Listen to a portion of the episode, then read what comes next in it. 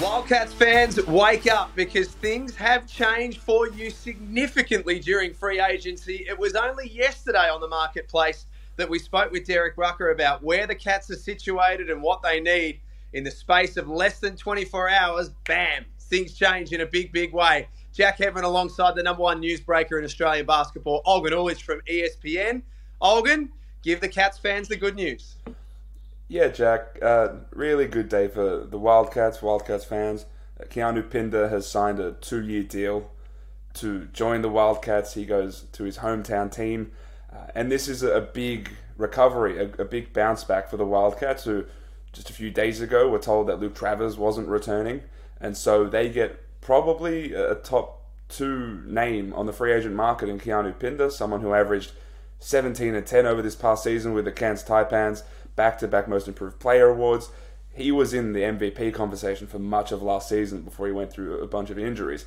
This is a huge pickup for that team and for a team that struggled on the boards and struggled defensively, getting someone like Keanu Pinder, who was a key in that Taipans defense, which was one of the best defenses all year long last season, that's a huge thing for them.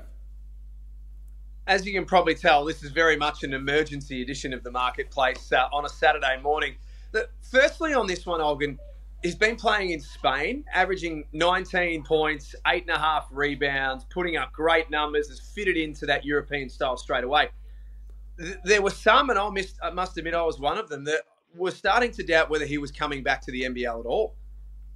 And I was in that camp too, and you know, speaking to people around him, there was a sense that the way he's been playing in the ACB would indicate that he was going to get more offers from that part of the world.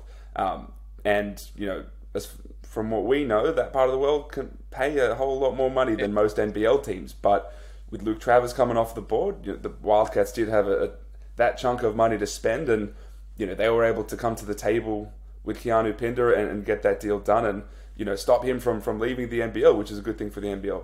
So, are you saying in the space of the last two days, essentially since Luke Travers announced that he was departing, that things have changed in terms of the offer that was available for Pinder from the Wildcats?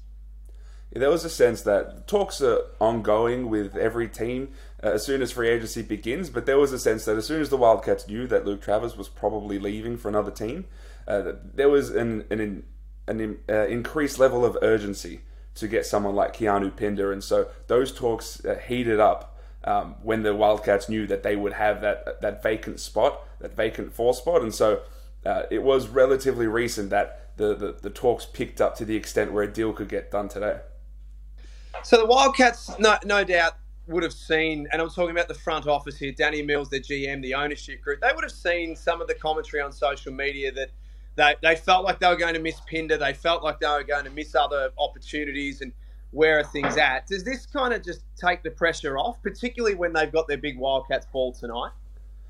Yeah, without question. Um, if you're a front office and there is a perception that you're not doing a good job, even if that's not the reality, if the perception is there and, and, and that's what's held among the fans, that's a really tough thing to deal with. And so this sort of tempers things a little bit. This is this was one of the big top tier free agents off the market now, and he's coming to his hometown. You know, Kendall Pinder, uh, Keanu's father, won two championships with the Wildcats, and so you're continuing that that family lineage too. And so, yeah, Danny Mills has, has done a good job of sort of kind of sitting back and ignoring the noise and continuing to go to work. I, I texted him this morning. I asked him, "Have you got any sleep?" He said, "None." Um, and and that's that's where they're at right now. They're as as much as the perception is, is you know things are going awry in that franchise. The guys in that front office are still working relatively hard, and this is kind of the proof. How, without getting down into the absolute dollars and cents, but how good were the other offers from teams within the NBL for Keanu? Well, it's interesting. You know, Cairns had a, a really strong offer put forward, but the expectation was always that he, he might get priced out of Cairns. Um, you know, we knew that the starting offer for Keanu Pinder, that starting price was really, really high. Um, and other teams were prepared to, to meet it. Um, but there was a sense as well that he was going to get even bigger offers in Europe and, and abroad. And so, you know, there was sort of a holding pattern until the Wildcats came forward with an offer that I guess Keanu Pinder couldn't refuse. So then, lastly, we always like to try and give the fans here on the marketplace a sense of how the roster's filling out. So, for, from a Perth point of view, they have Bryce Cotton, You mentioned yesterday that Corey Webster's not too far away from a signature. Tai Webster, those conversations continue. This is obviously a key piece for them. What's next for the Wildcats? Well, so I think there's a sense that they want to lock in some more of the ancillary players, and so we spoke yesterday about David Aquera is someone who they're in negotiations with. Another player they're in negotiations with is Mason Peatling. And so when we speak about a team that struggled rebounding and struggled defensively, those are two names that, that would shore up that front line really well. As far as the next big piece that the Wildcats will be going after, I'm told that William McDowell White is priority number one. Pardon? Um, William McDowell White. Now, now, obviously, New Zealand remains in the driver's seat with him, and, and they're really, really primed to, to have him returned. Uh, have him return. Sydney remains in the conversation. The Tasmania Jack Jumpers have expressed their interest. The Perth Wildcats, I flagged a few a few weeks ago that they might be a sleeper for McDowell White. There's a sense uh, that Bryce Cotton wants to play alongside him, and now with Keanu Pinder there, you wonder if you can create this sort of this big three in Perth uh, with McDowell White, Bryce Cotton, and Keanu Pinder. I think this makes Perth a more realistic uh, landing spot for, for McDowell White, and and I think it's it's the number one priority for Perth going forward. Gee, and it's interesting with Will. You, you mentioned yesterday that you felt like a decision was close. Does this potentially, now that Keanu has made a decision and they have a relationship, can this delay things potentially, or does it speed things up? Does it help him make a decision?